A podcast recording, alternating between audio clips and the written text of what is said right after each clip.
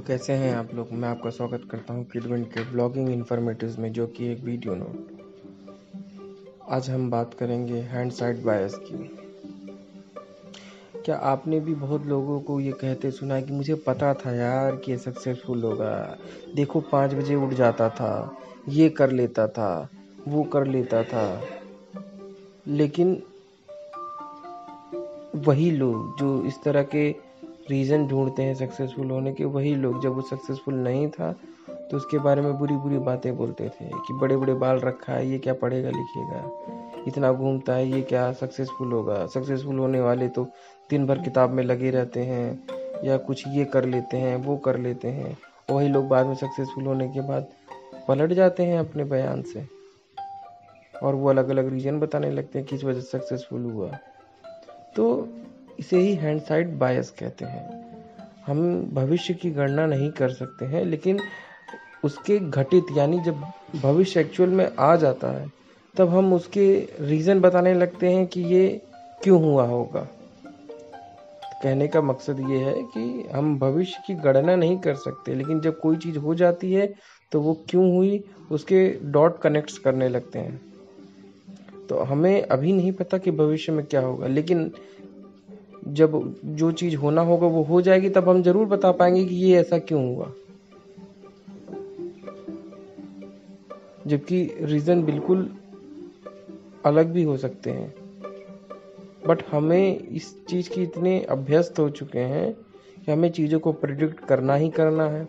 और जो चीज़ें हो जाती हैं, उसका हमें कोई रीज़न देना ही देना है, कोई कारण देना ही देना है कि ये क्यों हुई है। जबकि रीज़न बिल्कुल अलग हो सकता है। उदा, अगर इसे टेस्ट करना है तो आप किसी भी चीज़ के बारे में प्रिडिक्ट करिए, पेज पे लिख लीजिए, एक डायरी में लिख लीजिए।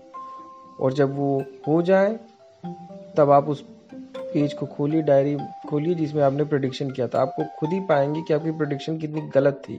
और आप जो दिमाग में रीज़न सोच रहे हैं कि ये जो सक्सेसफुल हुआ है, ये इस वजह से हुआ है, आप देखेंगे वो रीज़न भी आपके एक्सपेक्टेशन से बिल्कुल अलग होगा। ये है हैंड साइड बायस अब हम इस तरह क्यों करते हैं? इसका कोई सबूत नहीं है या कोई रीज़न नहीं हम ऐसा क्यों करते हैं। बस ये गलतियाँ हम सबसे होती हैं। इसका कारण एक ही हो सकता है, हमें भविष्य के बारे में पता नहीं होता कि क्या फैक्टर हैं जो भविष्य को इन्फ्लुएंस करते हैं या किसी दिशा में मोड़ते हैं।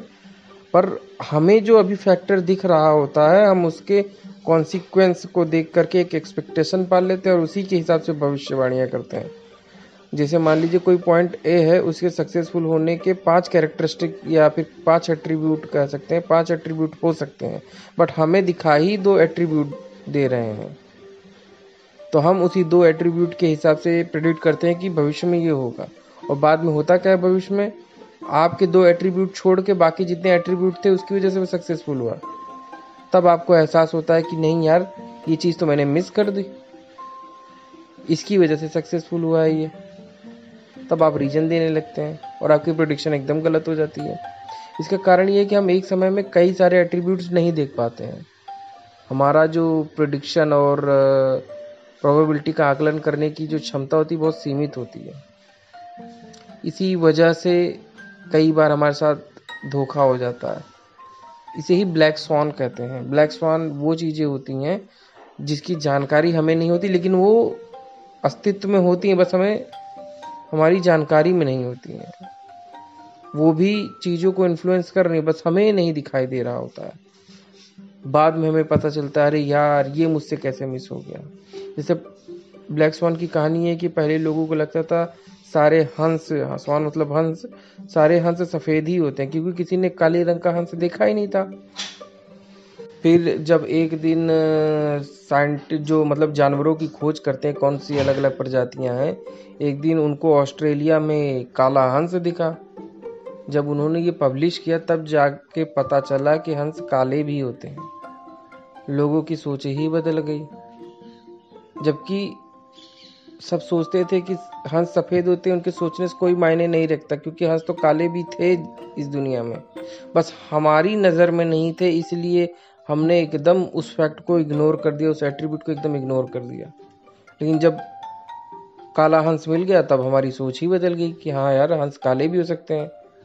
खुदा न खास्ता कभी आगे जाके लाल हंस मिल गया तो हमारी सोच फिर बदल जाएगी। फिर हम इस तरह सोच रहे हैं कि भाई हंस बहुत सारे कलर के हो सकते हैं। डिपेंड करता है कि हमें कौन कौन से कलर अभी मिले हैं और कौन कौन से भी बाकी हैं। जब मिलेंगे तो भाई उसे भी हम इस कैटेगरी में डाल देंगे।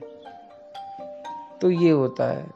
कम एट्रीब्यूट देखने की हमारी कमी की वजह से हम किसी चीज़ को प्रिडिक्ट नहीं कर पाते हैं। तो इससे सीखने लायक बात यह है कि हमें किसी भी चीज़ के प्रति एक्सपेक्टेशन नहीं रखनी चाहिए, क्योंकि आप बहुत कम एट्रीब्यूट देख रहे हैं, उसी के हिसाब से आप प्रोडिक्शन करेंगे। जबकि कई सारे एट्रीब्यूट्स हो सकते हैं किसी चीज़ को होने के लिए, कई सारे रीजन हो सकते हैं किसी चीज़ के होने के लिए। तो अपनी एक्सपेक्टेशन पे इतना भी भरोसा करना गलत है। पर बिना एक्सपेक्टेशन के हम काम नहीं कर सकते हैं। तो एक्सपेक्टेशन रखिए बट ये भी मान के चलिए कि आपकी एक्सपेक्टेशन गलत भी साबित हो सकती है। आज के लिए बस इतना ही। इस पॉडकास्ट को लाइक करिए। इसी तरह की जानकारी के लिए यूट्यूब पे मुझे सब्सक्राइब करिए। इंस्टाग्राम पे फॉलो करिए। लिंक मैं डिस्क्रिप्शन में दे दूँगा। और हाँ इस पॉडकास्ट के लिए भी मुझे फॉलो करिए। मिलते हैं अगले पॉडकास्ट में। तब तक के लिए बाय बाय